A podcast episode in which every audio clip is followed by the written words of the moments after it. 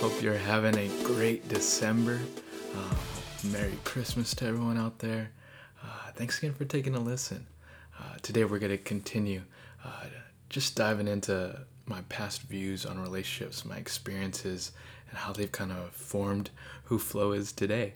Uh, we're going to focus in on um, Flo's years at college, specifically freshman to junior year, and just the things that um, were going through my brain then, the internal battle, now that I was wanting to change, but couldn't do it on my own. And then what I thought was a end to something good actually was something that needed to happen, something that I'm so thankful for. Let's get into it.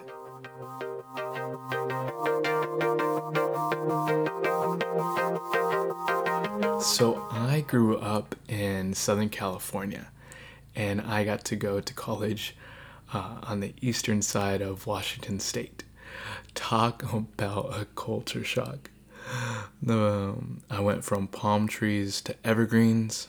I went to always 80 degrees to learning what feels like temperature was and wind chill was and that it could be dark by 4 p.m. I went from smoggy air, not being able to see the mountains, to just waves of wheat fields, just as far as I could see. Um, so not only was my external setting uh, different and new, um, so was the friendships that got to form. So was the relationships. Um, just learning uh, what it was like to interact with with people my age, uh, whether it was um, how to make friends on my dorm room floor, or whether it was uh, getting to know girls that uh, weren't from Southern California, weren't um, what I was uh, always just around. Um, people from all over the place, which was really cool. Um, so yeah, here's here's Flo freshman year. Back during this time, Instagram may have been around, but it was definitely uh, a lot of texting, uh, getting into Facebook a little more. Um, my friends were really into Twitter. I just had no idea how to use the thing. So, the digital age, the social media was definitely, I'd say, the landscape was being formed. I didn't spend too much time there um, reaching out to people, it was more texting friends back home and then getting to know the the new friends, the classmates, the people around me there at Washington State. And it was also during this time that I was wrestling aware of this this addiction, addiction to porn, uh, addiction to sexual sin, that was no longer oh this is just something to turn to. It just makes me feel good, uh, no big deal. To man, like, is it possible to stop? Is it possible to just end this? Uh, I think, I think there's something uh, inside of me that that knows it's wrong, but at the same time, it just is way to numb out or feel good. Um, I was also learning about a relationship with God versus being part of a religion, and I think that added to the the feeling like I was being pulled in two directions. Um, like man maybe maybe a life walking with jesus isn't supposed to involve these things. Um, i think i ha- and then that transformed it to i think i have to clean myself up first before i could fully dive into this jesus thing and, and to learn more to be a part of that group quote unquote. I need to clean myself up first. I need to clean up my act. I need to wear my sunday best both appearance wise and internally that or maybe even I was like, man, if if I just think or pray hard enough, maybe like a switch, everything's gonna be easy. The addiction's gonna be gone. And so freshman to junior year was was these three years of just wrestling, trying to beat this addiction on my own. Internally just just a mess, just torn and I'd go maybe a couple days to a week without dabbling into that addiction without turning back to that. And then that day when I turned back, just the minutes that followed, just feeling the worst person in the world, feeling like the worst person in the world, feeling like I failed again and again and again and again. And for me, what I, what I tried to do was like, okay, this is the last time I turned to dates on a calendar, especially holidays, especially um, major um, celebrations, be it Christmas, be it Easter, be it Fourth of July, Halloween, birthday, uh, first day of a school year, first day back home. I justify looking again at those things on those dates so that I could say, ah, there here's where i'm putting my flag in the ground. Here's the date the last time Flo falls to this addiction. Here's the date. Here's the strength. I put all the power in those dates in myself only to create another one. As quickly as i put up a flag on a certain date i would take that flag down quicker and move it to a different date. But again just feeling like i failed over and over and over again and I internally this was going on externally. There was some awesome things happening in my life. Um, i got introduced to a christian organization on campus called young life. A lot of you may know about it. A lot of people that may be listening that's how our friendships formed. Thankful to god for this for the group of people that came into my life through that. Some strong brotherhoods formed. I still talk to today and so externally just just starting to to realize there's something more there's other um, um, things that I could be a part of. There is different thoughts to be had. There's different ways to pursue Jesus or be loved by Jesus, to love others, to be loved by, uh, to love others and to be loved by them. So externally, some awesome things are coming up. Internally, I was failing again and again when it came to just wanting to be done with this addiction, but yet turning back because I wanted to feel good, because I wanted the stress to go away, because I wanted to um, take matters into my own hands, wanting to feel significant.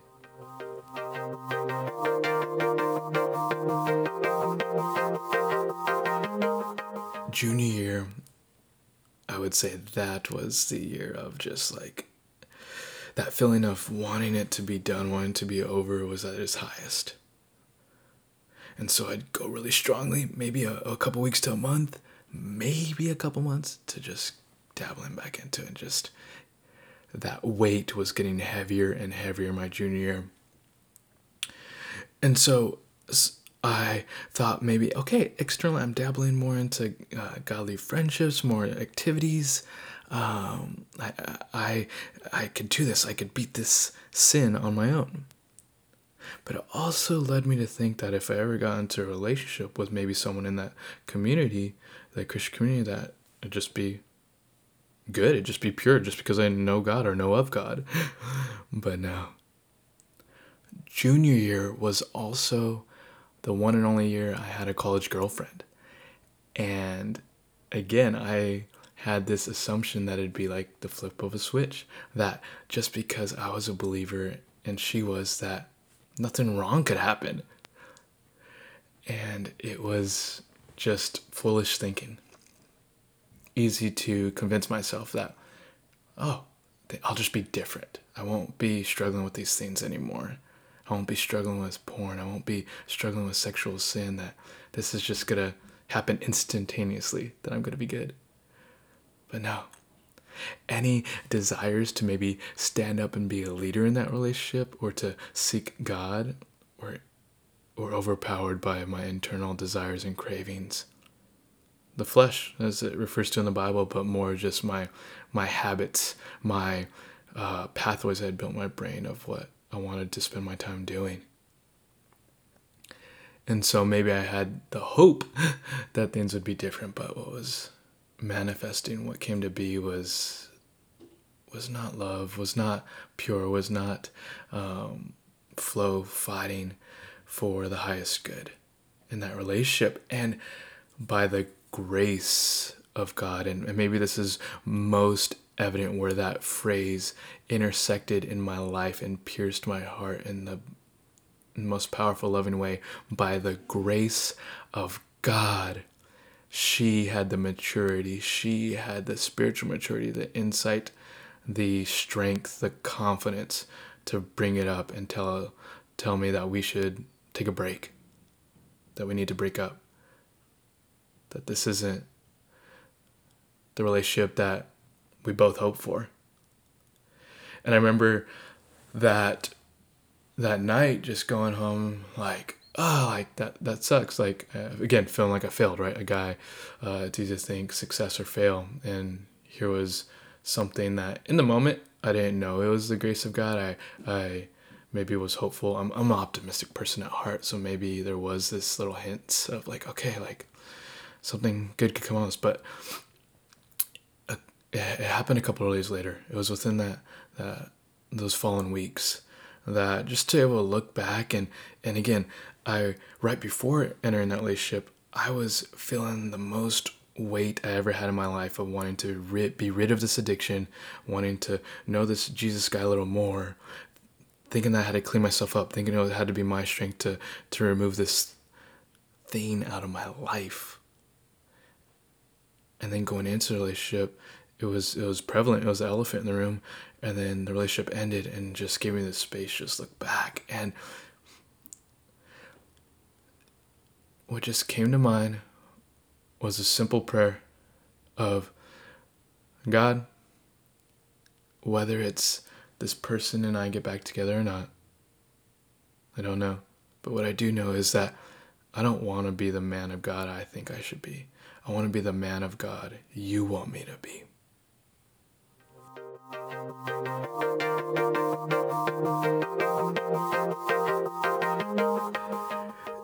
I didn't know what I was praying. I, I, I had this hope. I, it was this moment of yielding to God. This moment of, I have this tiny, tiny, tiny, probably fraction, faith of a mustard seed, tiny fraction of that mustard seed. But, but I'm handing it to you. The following weeks and months and year of 2011 was God showing up and saying, I'll take that little fractions of a mustard seed. I'll take that. Walk with me. Looking back, being able to, to, to, to share this right now, a couple things come to mind. One, I don't think it's a coincidence. I don't think it's a coincidence that the spirit is leading me to to talk about the series have this certain episode talk about this this experience in my life most likely 10 years from the date of when that conversation happened with that with that girlfriend to where she had the maturity to step up and say something. Because i remember it was um, right around dead week right, uh, right around a week before finals week which would have been around this time december 11th through the 18th and that was 10 years ago. 10 years ago, friends. Let alone 2011, but from 2011 2020 to live a life that I thought was impossible, that I thought only felt too good to be true. It started with that prayer. It started with that prayer. The other thing is I look back and it was probably my own prodigal son moment. Something that has led me to, to try to put more content out there is just looking at a story in Luke 15 where Jesus tells a story to the ones here listening. Someone had asked him, Why do you hang out with sinners and tax collectors? Why do you eat with them? Why do you associate yourself? Why do you spend time with them? Why do you have a relationship with them? And Jesus tells a couple different stories and ends it by this long longer story of a son kind of disrespecting his father in a big way. And yet the son returns, yielding, giving up control, hoping for something different. And his father welcomes him back with open arms and a party. Looking back on my own life, that moment in 2010, that prayer, and the year to follow was me walking back and God seeing me and running to embrace me. And here I was thinking I had to clean myself up first. He said, No, Just come be with me. Come be with me. Freshman year to junior year of college, to the first half of junior year. Was pretending to play the Christian. And at the halfway point of my junior year, realized it's much more than being part of a religious group. It's being open with this with this Jesus guy. Letting his spirit, letting his word transform things in my life. I'm excited to share what 2011 looked like in the next episode. And so, friends, I, I haven't said it um, plainly. Um, whether uh, you're listening and we're friends or acquaintances, or maybe I don't know you, or maybe I know you really well. If you are struggling or know someone who's struggling with porn, or maybe it's something else, and I get to like just be a listening ear, something I don't have firsthand experience with, but anything at all. I hope my story is a reminder of hope that things by the grace of God can change, and that you don't have to clean yourself up first. If we read the Bible for ourselves, you'll see a lot of people in there that come to Jesus and don't necessarily have a here's my qualification card, here's my resume. Jesus never asks for those things he invites them into a story. And there are a couple people I'm thinking about as I say this, like he asks them to do certain things out of faith. Go and sell their possessions and come follow me. Go sell their possessions and give to the poor. Come follow me.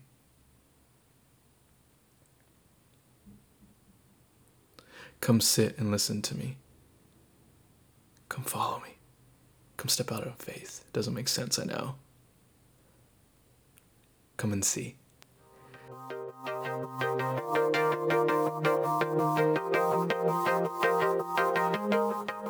And so the hope that things can change, oftentimes they start with a come and see. My moment for that was back in December 2010. All right, Lord, I'm going to stop trying to beat the sea on my own. I'm to come and see what you're about. Oh, by the grace of God.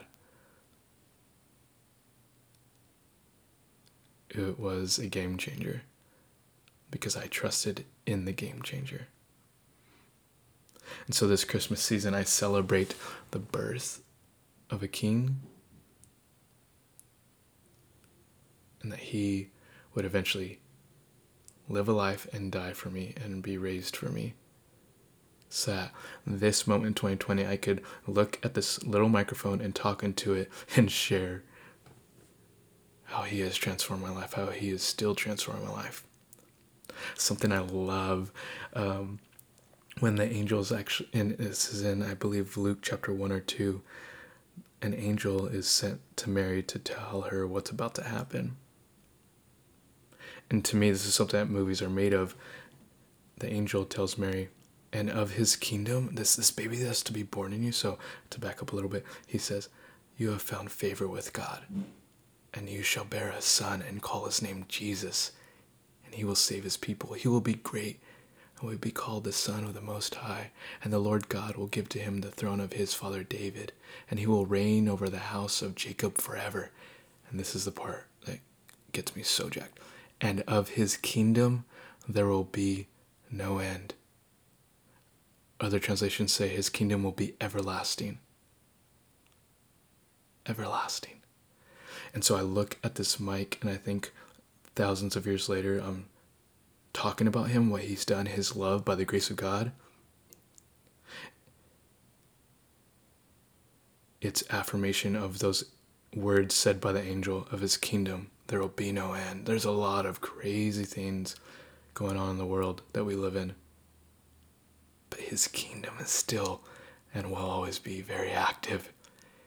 It's pretty it's pretty crazy to think that after all these years, people are still talking about him, still wondering, still arguing about him, still disbelief in him. But in order for someone to disbelieve something, it must be evident somewhere, or else they wouldn't address it. Hmm. That's just me thinking out loud. of his kingdom there will be no end. His kingdom is grace and truth. Grace and truth. Thank you again so much for listening. Thank you for uh, just being willing to hear my story. And I'm excited to keep it going. I'm excited to share more.